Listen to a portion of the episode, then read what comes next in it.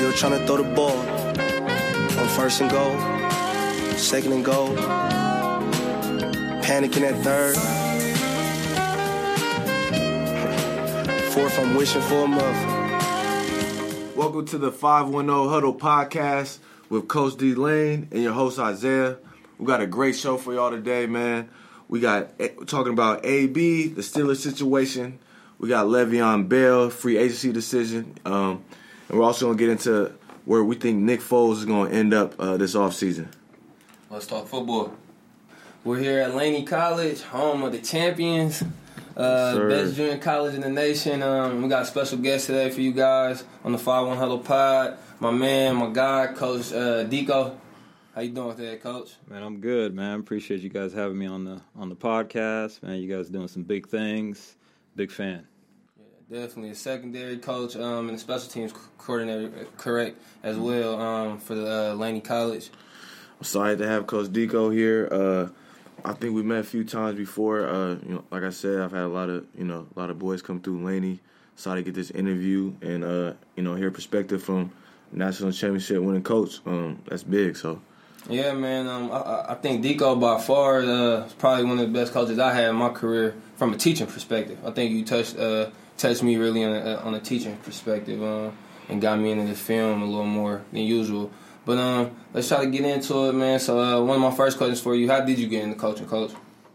Man, so it was one of those things I kept hearing the theme while back in the day when I was a student-athlete that um, coaching might be something that might work for me because I wasn't necessarily the most athletic student-athlete that was out there. And so um, – I had to find ways to get on the field and contribute. And so the playbooks always came easy for me, all right? It was something that I understood, um, offensive schemes, defensive schemes, things that I was able to – it made sense to me. And so I, I was able to use those, my knowledge of what was going on, to put me in position to make plays.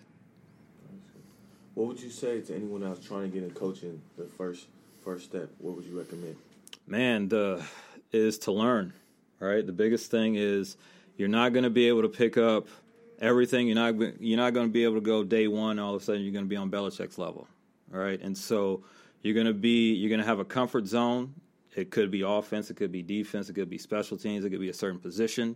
You're going to have a comfort skill part that you're going to be very comfortable with. You want to get into it, dig into it, figure out how it really works, and then figure out how it fits into everything else, and then start branching out from there. Because you're not going to be able to pick it all up. Yeah, okay. You got to start somewhere. What, what would you say to, you know, we've seen the, the wave in the N F L with the Sean McVays, and these offseason we had a bunch of thirty-year-old hires.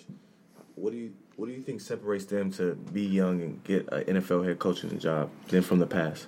Well, you know, the N F L is a copycat league, right? And so um, Sean McVay, a very, very special individual. He grew up in the N F L. Not too many people understand that. So, like the his grandfather or pops was like the builder of the seventy Cowboys or Steelers. Which team was it? That might be. I'm not one hundred percent sure on where, but I know he grew up as an N F L kid, an N F L coach. So, like Mike Shanahan's of the world, the Sean McVays of the world, they grew up knowing N F L, okay. Right? And so their ability to see offenses is a little bit more advanced than those that didn't grow up in the N F L.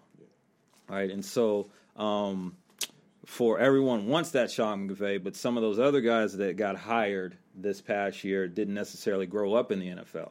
And so they were, it just happened to be that they hit it at the right time where the Sean McVays of the world are making it work, and now they're looking for those next innovators, yeah, so to speak, to try to come in and, and try to get some juice into the game. Yeah, that makes sense. Those very unique situations, like, you know, while most guys were playing, they were already in the coach mode at twenties, you know, so that, that makes a lot of sense. Coach, you touched on it a little bit, but um, I got another question for you, um, and I think I know one of the guys that you might be one of your answers, Coach Beam. Um, who are some of the coaches that helped shape, like, the, your coaching, the way you coach? Because, like I said, I think you're one of the best teachers I've been around, so, like, mm-hmm. who helped shape you and mold you into the type of coach you are to this day? Mm-hmm.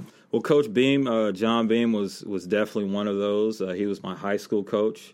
Um, he was, uh, he was in a sense, my second football coach. And so before I got to, to uh, Coach Beam, I'd say one of those very influential coaches that helped me out was my baseball coach, Coach Murphy. It was an Oakland Babe Ruth kid. And so um, he taught me how to play the game, taught, right? And so not just the coach, not just throw stuff out there, taught me the strategy. And so I took that. Um, my ninth grade year was my first year really playing football up at in uh, Skyline High School, but that at that point we weren't, ninth graders weren't on campus yet. And so I'm going from junior high up to Skyline to go play J V, um, and uh, that was kind of my first experience with football. So from Coach Murph to eventually getting up to Coach Beam, with then my defensive coordinator was up at Skyline. Uh, Coach Cook kind of really taught me how the different blitzes that he had. Uh, I mean, he he put me in a lot of really good positions to go make plays. And so just Beam, not so much the X's and O's part because he was more on the offensive side. And so I still dealt, you know, he was still the head coach type, yeah. But spent more time with Coach Cook, really understanding angles, coverages, things of that nature.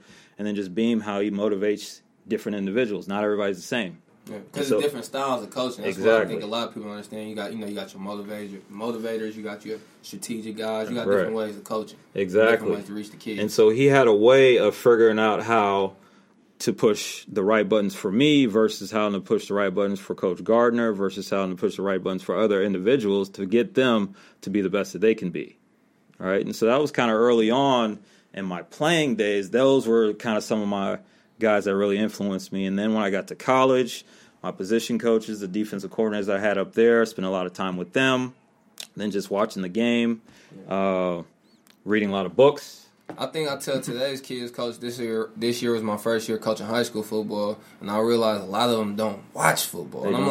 like, right. like I had a kid yeah. in one of my practices with my receiver. I was coaching receivers and D Bs. One of the receivers, I was like, hey, line up out there and run a go route for me. He didn't know what a go route was. Right. I'm being so honest. Streak, and he didn't know like yeah. the kind of yeah the term, the terminology. I'm like, mm-hmm. dude, like y'all don't even play Madden. I told the kid, dude, right. stick or not. I'm like, that's on Madden. Like y'all don't even yeah. play Madden. Like y'all got the best thing you can do is watch it. If yeah. anything, it's it's especially in today's instant gratification world, right? And so, not too many you probably now, not too many kids, young players are actually watching a full game.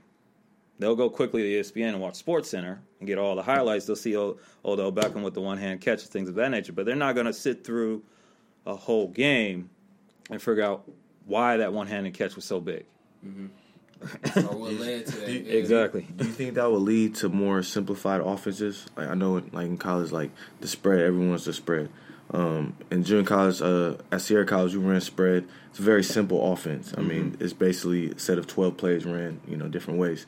So do you think that is going to carry through college and N F L as a more simplified game because of that? Well, there's there's uh, at the end of the day, uh, especially at the high school level and then college and then you get to the N F L level, a lot it's not going to be so much what the coaches know because they're not on the field.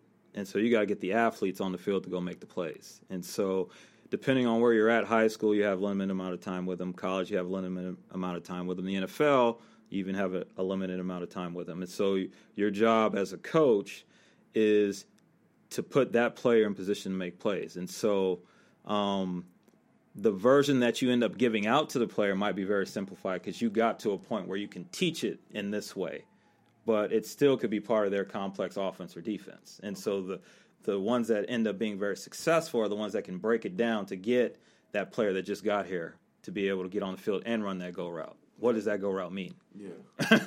All right. And so that's how you get to that point. Um, quick fact check real quick. Um, the John, when we was talking about the McVay, uh, his grandpa is John McVay. He was um, a front office vice president, director of football operations for the forty-niners in the eighties. And okay. He presided over five Super Bowl winning seasons. So now th- so think of it this way.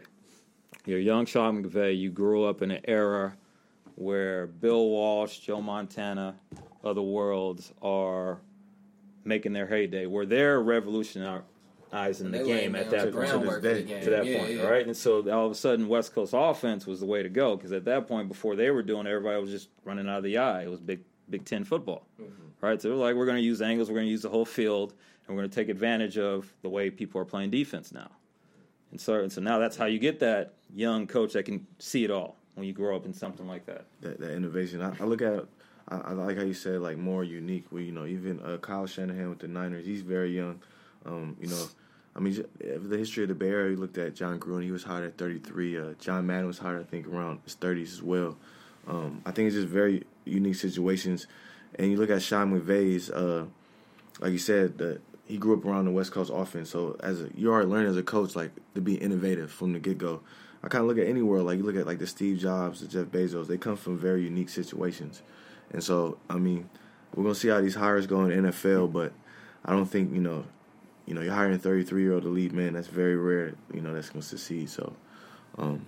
Um, I, have, I got another question for you, Coach, as far as um, what's your view on stopping R P O? Because I watched Tony Dungy uh, interview, and he had the best way of stopping it so far from what I heard. And he was basically just saying press up, play man, inside leverage on the slide, outside guys. Because most, most of the time off of R P O action, it's quick throws, quick routes. They're not pushing the ball down the field. So he's like, press up, disrupt the timing of those slants, flat routes, whatever. And then have the linebacker's eyes in on the quarterback mm-hmm. and playing the run game.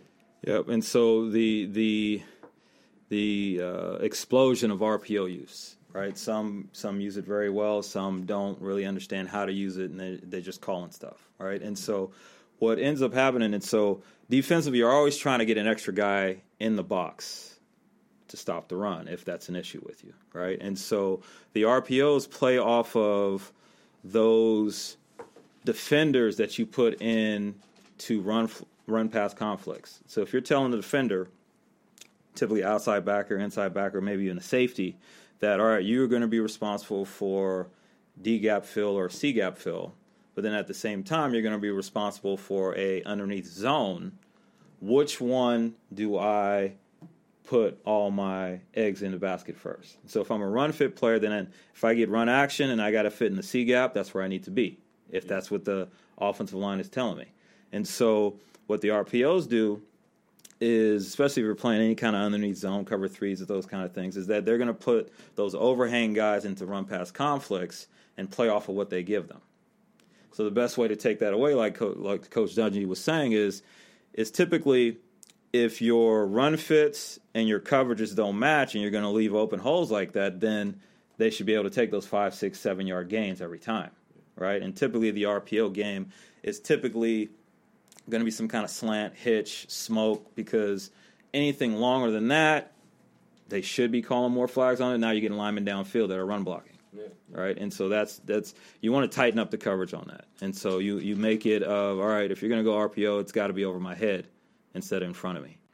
I mean, uh, thanks for the insight. I mean, I feel like that's just a, a tricky, you know, going to next year. And like you said, N F L's a copycat league. You know, we've seen it with the Wildcat, mm-hmm. you know, everything. So, Um, I think that sums up the interview. I mean, I appreciate you coming through with a mm-hmm. unique insight. Appreciate the um, time. Uh, definitely. Mm-hmm. All right, so A B, man, he wants, he's trying to force a trade out um, with the Steelers. Complicated situation. You know, he, he's going to be a thirty-one-year-old receiver. Uh, he's a twenty million dollars cap hit. And, you know, he's basically forcing his hand out with the Steelers. Uh, he, you know, I don't think the Steelers want to trade him. I mean, you see the stats. They're unbelievable. He's done the last five years. Um, so what do you think is the most realistic trade, you know, place he can go with that cap hit? And, you know, who's gonna who's willing to trade for him? For A B, correct? Yeah. With A B, see, outside on the outside looking in, so far it seems like he, he wants to force his way to San Francisco.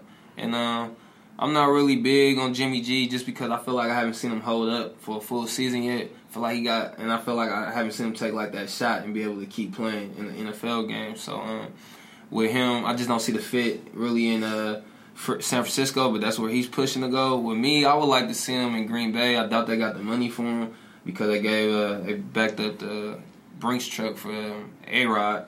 But uh, I think I think he'll be nice in that offense. And on the other side, uh, Devontae Adams, I just like to see that uh, duo go to work together. Yeah, I agree. I mean, Coach Deco, what do you think? Man, it's uh, they're very interesting situation with him. Um, heard speculation on some of the things that were going on there. Uh, with a player that is at that age, you're looking for a place that you can kind of go to kind of submit what your legacy is. So what you're looking for, you're looking for somebody who can get you the ball. You don't necessarily want to go somewhere where you're dealing with a rookie quarterback, a second-year quarterback, somebody who doesn't really know how the N F L works yet. And so um, you need to go somewhere where you can be featured, where you can help, where you can be the difference maker. San Francisco would be a good place. Green Bay would be a great place. Seattle would be a good place. They, All they these never types. had no big, big like he not really that big either though. So, I was gonna say I never really had no big time receiver during this Pete Carroll. Right. Besides love, Doug, I love Doug Baldwin, but you know, I'm I, talking about I like love that Seattle time. fit. And, you know, I, I, I think, think Seattle, Seattle would be a great fit. I think just because you know Russell never had that real. Don't get me wrong, Doug Baldwin is, is a good receiver, but he's not. I say about top fifteen, top twenty. Yeah, I definitely. Doug, but you know, he, you know, he's never had that that. that dominant number one receiver. Like, okay, he's top five, he's top ten. So, I mean, I think Seattle, that's a nice fit. The, I think the problem is is when you have a cap number that's that big, you know, twenty million dollars, he still needs that for three. He's on the deal for three more years, so you got him locked up, and he's thirty-one. So, I mean, if you see Antonio Brown, I think he has the game that he can last long and play thirty-five, you know, too. and be dominant. But it's just it's going to come down to what team is going to want to take on that cap hit, mm-hmm. and the Steelers traded away Martavis Bryant for a third-round pick, so you know they're looking for at least a one or a two. And that's the that, that was a question I was going to ask you. Do you think he depressed his trade value? Because they're saying now a lot of people, a lot of anal- analysts I've been hearing on T V saying he A B's not even worth worth the first-round pick. I was like, for real? Well, the, the N F L is is not a choir boy league, right? It's a league of typically a lot of second chances, right? And the the more you bring to the table, the more chances you're going to get, right? And there's going to be someone out there that believes that they could be the one that can kind of get you going in the right direction. That's part of it. It's just part of the game. It's just, there's always, you might not be corner-wise, D B-wise. You might not be a good fit in this situation, but there might be somebody that loved you in college, thought that you might be able to fit in their situation over here. And in some people's mind, they feel like, oh, that person, they overspent for him. But that person's mind is a great fit for him. And so when you talk about dollars and cents part of it, A B, if he wants to get cashed out, then he's not probably going to go to a situation that has a veteran quarterback. He's going to go somewhere where they're going to need to put some people in the stands where he can get some more money. But if he wants to build on his legacy, he's going to have to maybe take a little bit of a pay cut now to maybe get back into some endorsement type thing at the end of it when you get the rings. A, a team I'm thinking about that could trade for him. Ooh, uh, who you who you saying? The Colts. I was just about to say the same team. Oh, there you go. I knew because they got some money. I, they, they, the got, they got a lot of yeah. money, and him on the other side, T Y. That. I was thinking that's the team with the well, most love. cap space. Yeah, I just thought about that. Yeah. Yeah, I mean, we'll, we'll we'll see. I mean, it's a tricky situation because he has to be traded. He's under contract, so I mean, the Steelers could just say, I don't think they want the Le'Veon Bell situation again. So I think he will be traded. But they're not. Steelers aren't in any rush. I don't think we're going to see anything maybe up till draft day. What do you guys think about the dynamic and the relationship between him and Big Ben and how it's all spilling out? Because I think A B had a point as far as, because I've seen Big Ben finger point a few times here and there in the media and publicly, but I, I just feel like with him getting on social media daily, he's kind of shedding the light away from Ben and like putting it all on himself. And it's like whatever point you was making, you kind of like destroying it at this point. I mean, if we look at it, I don't think I'm just looking at Big Ben as a person. Well, you know, he's had two sexual assault cases against him. Um, I just look at him like he's not as a good person. I mean, nothing to put. I mean, he's a, a great player. You know, probably more so, but not a great leader. Yeah, I think so. I think it's just his ability. He's always had talent around him. I mean, we go back. He had, when he came to the league, great defense, run game. He had Santonio Holmes, Plaxico Burress. He's always had great receiver. The list goes on. Martavis Bryant, Emmanuel Sanders, Antonio Brown, Mike Wallace. Like, he's always had great receivers around him. So I feel like, you know, in Pittsburgh, they're kind of just, the players are kind of fed up. You don't usually hear players speak up for Ben Roethlisberger, anything like that. So I think it's kind of just, you know, it's Q B league. We have to do what the Q B says, especially a star Q B. And, you know, players are getting kind of tired of it, you know. What you think, Bob? Man, it's, uh, it's a messy situation. We've all been in locker rooms before, right? Um, there are certain ways that you should be able to handle things. The good teams, the teams that tend to be successful for a long time, you tend to not hear about those type of issues. The teams that have a little bit of a run, maybe fall apart, those are the types of things that you tend to hear more so of. They come out. Right. And so when you are the which is weird because the Steelers organization is normally a pretty classy organization, right? And so at this point, you know, is it one of those things where the players have gotten a little bit too big and maybe it's not just an, an Antonio Brown thing? Maybe it's a thing that they need to break because, I mean, they also got a running back that was holding out. They got quarterback issues that he coming out and saying certain things. And so it could be one of those things where maybe it was a good run and maybe we got to blow it up and start over. I think that's, I think that's I think a great. That's the route they're going. Yeah, I mean that's a great point. I didn't, they didn't make the playoffs last year, and this is you know a business where what you're doing now doesn't matter what you did before. So, um, I mean, I think you brought up Le'Veon Bell. I think that leads us to our next point of, you know, with the Le'Veon Bell situation, he is a free agent, so you know he doesn't have to wait on trade. Where do you think he ends up going? And I think this is a you know tricky because I just seen in the news. Uh, I believe he's up two sixty right now. He weighs two hundred sixty pounds. This came out. So Adam Schefter, I believe, tweeted it. So, I mean, what's your thoughts? Where do you think he'll end up?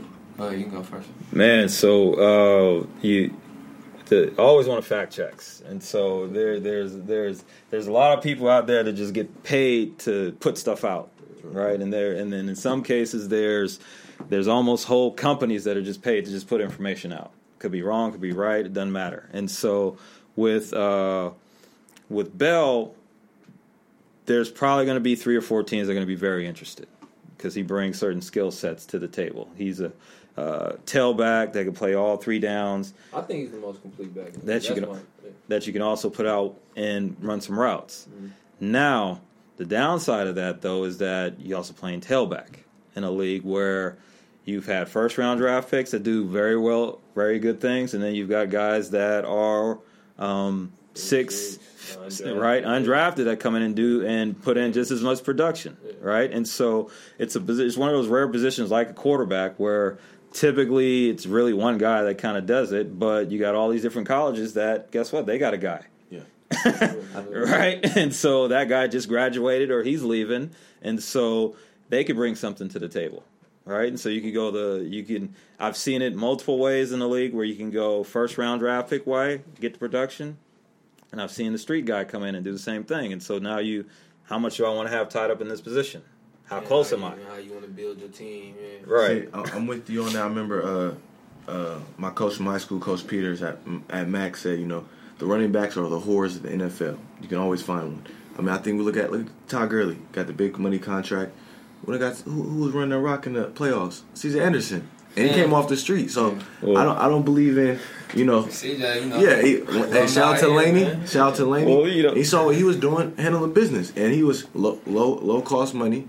And you got another guy making multi-million, not effective. You know, so I'm not a, I'm not a big running back guy. When See, now you're making me feel some way, some way. Like, you know, I played running back in high school, bro. So I feel like you devaluing that position. That's what my high school coach told me. I feel like that, that kind of come a dime a dozen, but you can't so. you can't over overrate the value of a complete running back.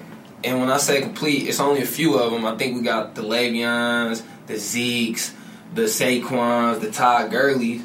Those guys, you can really lean on them. Especially this year, I think we've seen it, and last year a little bit in the playoffs and Super Bowl runs for both teams and all playoff teams. Is it still comes down to being able to run that ball and play some defense in the in the um, I, I, in the late stretch, okay, I have a question for you. Game. I think Gurley's Gurley's the perfect example.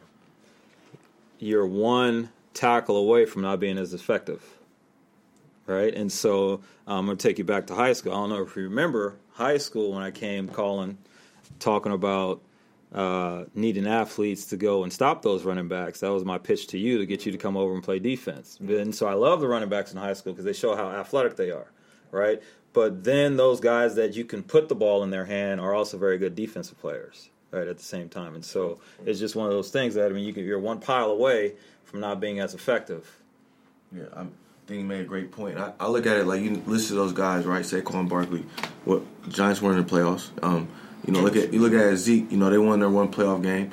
Um, he wasn't effective in the game they lost, the Cowboys. Him and Dax, two out of, what, three years they've been yeah. in the league? Two out of three years they've been in the league. They went to the playoffs. They was leaning heavily yeah, on Zeke. Because I'm just saying, but why the Cowboys, I believe they're set up for their O-line. Yeah. Zeke is a good running back. He's blue chipper. Mm-hmm. I mean, I definitely I, I want him on my team, but I want him right now because he's cheap. You know, he's not. I'm not paying. I don't have to give him the big money. I'm not giving Le'Veon Bell twenty million dollars. Because to me, a running back. Just think look of, at who just won a Super Bowl. Think of exactly. That's a great point right there. But think of one of the best running backs of all time, Barry Sanders. Yeah. No reason. Right? Couldn't wiggle his way out of any situation. Couldn't wriggle, couldn't wiggle his way into a Super Bowl ring because it's such a team game. Yeah. Right now, not too many people are going to pass up Barry Sanders. No. no I don't. but yeah. but as much of a talent that he was, great highlights. He still needed a lot of help to be able to hoist that trophy up. I, so what about team destination, since we was talking about yeah. Le'Veon? Which I, I got Eagles, Jets, and uh, Packers. I can only see I can see Jets. They got the money for them. I, just because for the money, and I think they've already stated that they are interested. Um, and I just pulled up here, by the way, Le'Veon Bell's trainer said he is not up at two hundred sixty pounds.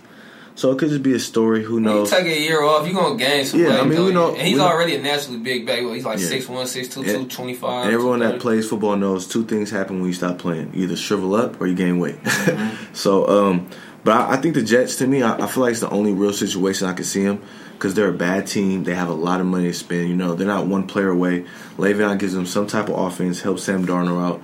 Um, I, I, I, I don't really see a huge market for him, you know. Mm. What about the Packers? Like, I don't think that plays between him and, and, and Rodgers. And so I, I, I was just about to say, uh, I'm going to go more fantasy with it, but I'd love to see Le'Veon Bell and Aaron Rodgers in the same backfield together. That would be some problems. Yeah. Now, I don't know cap-wise. I don't know what. Back, huh, right. He, I mean, he's. Not really. Not not really. They've, they've tried to piecemeal it. And so, you know, as we, we talked about the running back position, for some reason, that's the position they, they haven't really been able to get right. Yeah. And so that would be a good fit for him.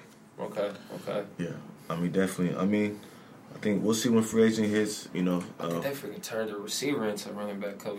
yeah, Ty Montgomery from Stanford. Yeah, yeah, yeah, yeah. I mean, they had, and they also had uh, the running back from Bama, Lacey. He had a good first year. I liked Eddie. He ballooned Eddie blew up. up. Yeah, he blew up. Oh, yeah, two sixty, two seventy. Eddie? Yeah. He, could, I mean, he couldn't say no to donuts. exactly. Okay, who, I, who we got right here next? Now, now we got Nick Foles, you know, where he's going to go. I think he has the most complicated situation because the Eagles can franchise tag him and trade him, but they have to eat that salary cap. Yeah. But you are getting, which is going to be around twenty-two million dollars or twenty-five million dollars they have to pay him, even if they trade him. So you're like, okay, they'll eat twenty-five million dollars and trade him for some picks, or just let him go in free agency. So that's the tough, I think, real tough position for the Eagles. But I think Nick Foles, I think if I'm him, um, I'm looking at the Jaguars, you know, yeah. as a free agent or even as a trade partner. I, I believe, you know, they have pieces where they are a Q B away from, you know, being a ten-win team. Me, personally, I got the Jags down. I got the Giants. And Giants was real good when I had, if they didn't draft somebody, um, like the Haskins kid or Murray or something. But the third team I got down, I'm starting to settle in on this, man. You guys know I'm an Eagles fan.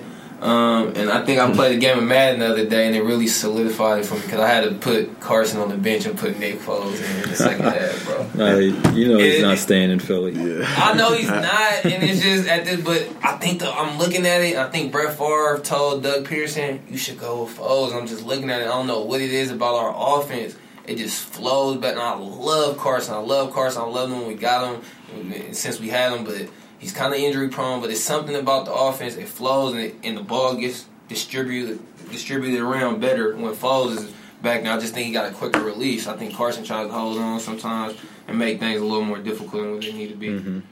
It, the, that Philly offense was definitely different when you had the different versions of those quarterbacks in. I don't know if it was a play calling thing where they're now um, calling. Uh, Things that are a little bit more comfortable for Foles versus when Carson was in. Maybe they had a little bit different versions of the playbook. Yeah.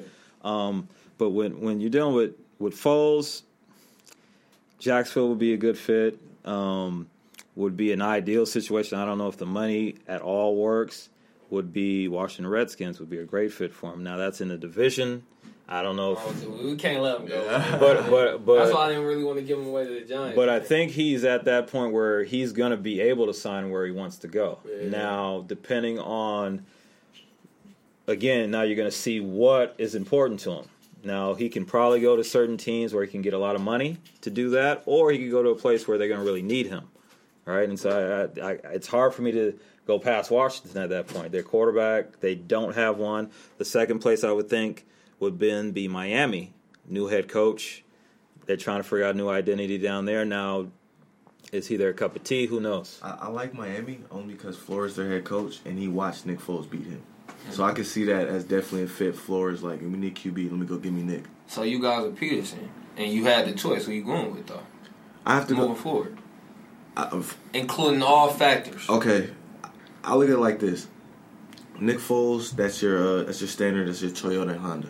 You know, it's good on gas. You know, it's going to last long. It's going to get you what you need to do. But you got Carson Wentz. He's that Porsche nine eleven in the garage. A little more tune-up, you know. Not always dependable. But yeah. if it's going right, oh, it's it's going right. So, I mean, if you look at it like that, you know, I, I don't see Carson Wentz. We, he's, he's a rare talent to me.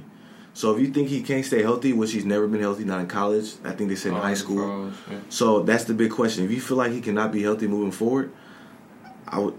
Hey, I'm getting a first, second round pick and going Foles. But it's so hard. That's why I was thinking trade them, get some assets. Try it's to, hard though. Yeah, it's hard. But, but so you're you're at that point where you uh, with Peterson, you went all in on Carson Wentz. That's why you drafted him there, right? And so right, and so um, that plan hasn't changed. Now, granted, when they went to go win that Super Bowl, um, that offense was doing very well until Carson Wentz decided that he wanted to play a little bit of running back and try to go score that touchdown. Mm-hmm. And got hit by two guys in L A, and now all of a sudden it was all bad, right? But there was it was doing some very good things with him in there, right? And so um, you went all in with him. I don't see why it would change. Even though Foles did come in and kind of routed it out and got you to that championship, that was still your guy, right? And so you can't have two guys. You got to at one point you're gonna have to decide on which one you're gonna want to go with, and you initially built it all around him.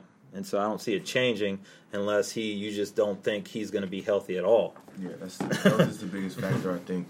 Um, so we'll see definitely coming up with that. So, I mean, Coach D-Lane, you got any more on, on your boy Foles? Uh, nah, man, I think that's it. I have uh, a couple questions for you, Coach, real quick. Give me your top three corners of all time, and then give me your Ooh. top three safeties of all time. Top three corners? Corners and then safeties. You got to separate. Ooh, top three... corners of all time. Deion Sanders, number one. Um, now, might not be the most popular picks on the next couple ones, but Deion Sanders, no-brainer for me. My next two is where, you know, I was a big Aeneas Williams fan okay. back in the day, right? And so he was a little bit, you know, not as praised, but that was a guy that I ended up watching a lot, and he did a lot of good things, okay. right? And so um, not so much the guys that necessarily are playing right now. I would say kind of kind of back in the day type. Definitely Dale enjoyed, Green. right, those types, right, the Dale Greens of the world, those types that really went in and, and, and really, you know, did really good things back in the day before the E S P Ns really blew up. Yeah. Right, and so I have no problem with, like, Deion Sanders, Aeneas Williams, Dale Green types, okay. one, two, three. Okay. Right now, safety-wise, man, that's that's that's a tough one. I go Ronnie Lott, number one. Um, my second one, and really pushing Ronnie Lott would be Ed Reed. And my third one, this is back in the day when you were allowed to really hit some people, would be Steve Atwater. Okay, I like Steve, that. Steve, Steve, Steve, Steve, I, I like your corner picks. I feel like one corner gets underrated a lot, and maybe because I'm old, maybe because I'm younger, is Champ Bailey. Champ was nice. I love. I watched. Cover, cover wise, I think he was that. You know, he was that. I think kind of that new age corner mm-hmm. in the passing league. Like, okay, I'm really covering. Um, and then like Dale Green, Deion. I think Deion. You got Deion got to be first. Charles is one of my favorites, but I know he, he has some down. So, yeah. so I Charles, know Charles has some so, down years, but Charles is that tweener because he, he played both. Right. He's that, he's but that, I love him as far as the all time like that, D B. Charles to me is that the perfect, uh, like far as he he has the, the playmaking skills and the I Q, you know. Because Charles even said like you know my technique was never the best. Yeah. It was you know I think it was more mm-hmm. him like he's. He's a freak, I believe. You know, only on my last defensive Heisman. You know, that's different. I think. Yeah. Um, yeah. Gotta be different. Yeah, I'm surprised you didn't put Sean Taylor in the top three. Well, you know, Sean, man, Sean was Sean was special. We didn't get enough Sean. Yeah. So you think of him more like it's like how we think of like Bo Jackson, like we just couldn't see the full. Probably yeah. right, probably. And so I mean, they when they were when when they were on the field, you knew, yeah. right? And so uh, we were just not able to see both of their talents uh, for different reasons. Kind of keep going and be able to bless that field like that. But you know, Sean Taylor was an animal. Uh, safety-wise, we're getting into Brian Dawkins' other world, Troy Polamalu's, right? I mean, so you got you got some guys, right? And then, like you say, Champ Bailey's of the world. put Darrelle Revis in, in kind of in there, um, kind of on that level. And so, I mean, you had – there's been a number of guys that have really kind of took those positions into different directions. Yeah. No, I believe – I mean, as a Raiders fan, I remember, you know, I didn't watch them, but definitely, you know, the Lester Hayes, the Jason Tatums, those those are animals right there. All right, close it out on this. Can you give me one for corner and safety of the current game that you like watching? Ooh. And I can't really give a corner. I just know my favorite D B right now is just yeah, Tyrann Mathieu. That's my favorite. Yeah, just, you don't know your safety. You know, because we're trying to turn the ball over. You know my yeah. thing. Mm-hmm. We're trying to get that ball back. I hear you. Yeah. I hear you on that. So, uh, safety-wise, man, there there's some young go-getters at the safety position right now. Yeah. And uh, I would have to say the guy that I would love to, that I just enjoy watching, is uh, a young guy out of uh, New York Jets. Adams. Adams, Adams is Adams is a dog, and so he's been he you know I, I, his his, his his first year I was like, okay, he kind of, but that second year he kind of took it to another level, and so he's kind of that that box kind of safety. You know, James, the kid out of uh, with the. With the Chargers, he, you know, he's kind of in that same mold. They're both alpha dogs. Mm-hmm. Both really want to get after it. Um, those are two guys right there, yeah. safety-wise, that are pretty that, that I look forward to kind of seeing progress. Um, corners, man, you know, you got um, Ramsey when he decides what's important to him. You know, sometimes he's good to watch, and sometimes he's just a bad interview. And so you never really know what you're getting with him, exactly. right? But, you know, he does some good things. Um And so, yeah, I'd say those are kind of the younger guys that... Those are definitely good picks. I like that. Thank you for tuning in to the five one Huddle podcast. That sums up this week's episode. But last but not least, I would like to give a shout-out to this week's trivia winner, to Jose Contreras. Uh, I'll be dropping off the card to you personally. Um, I know Jose from high school, so thank you for uh, liking, commenting, subscribing to the podcast with the right answer. Um, this week's trivia question for a free gift card will be, how many draft picks did the Minnesota Vikings trade to the Dallas Cowboys for Herschel Walker? Again, how many draft picks did the Minnesota Vikings trade to the Dallas Cowboys for Herschel Walker? Um, we got the draft coming up, and so this, you know, we got a lot of, we might have some crazy trades, you know, with Antonio Brown, who knows? Um, and so that was one of the more, you know, crazy trades in recent memory. Again, if you go to YouTube channel, like, comment, subscribe, and get the answer correct, m- me or Coach D Lane will drop off a Visa gift card to you personally. Thank you. And remember, next week, episode four, we got another special guest for you. Still went for it. It's time to change the club.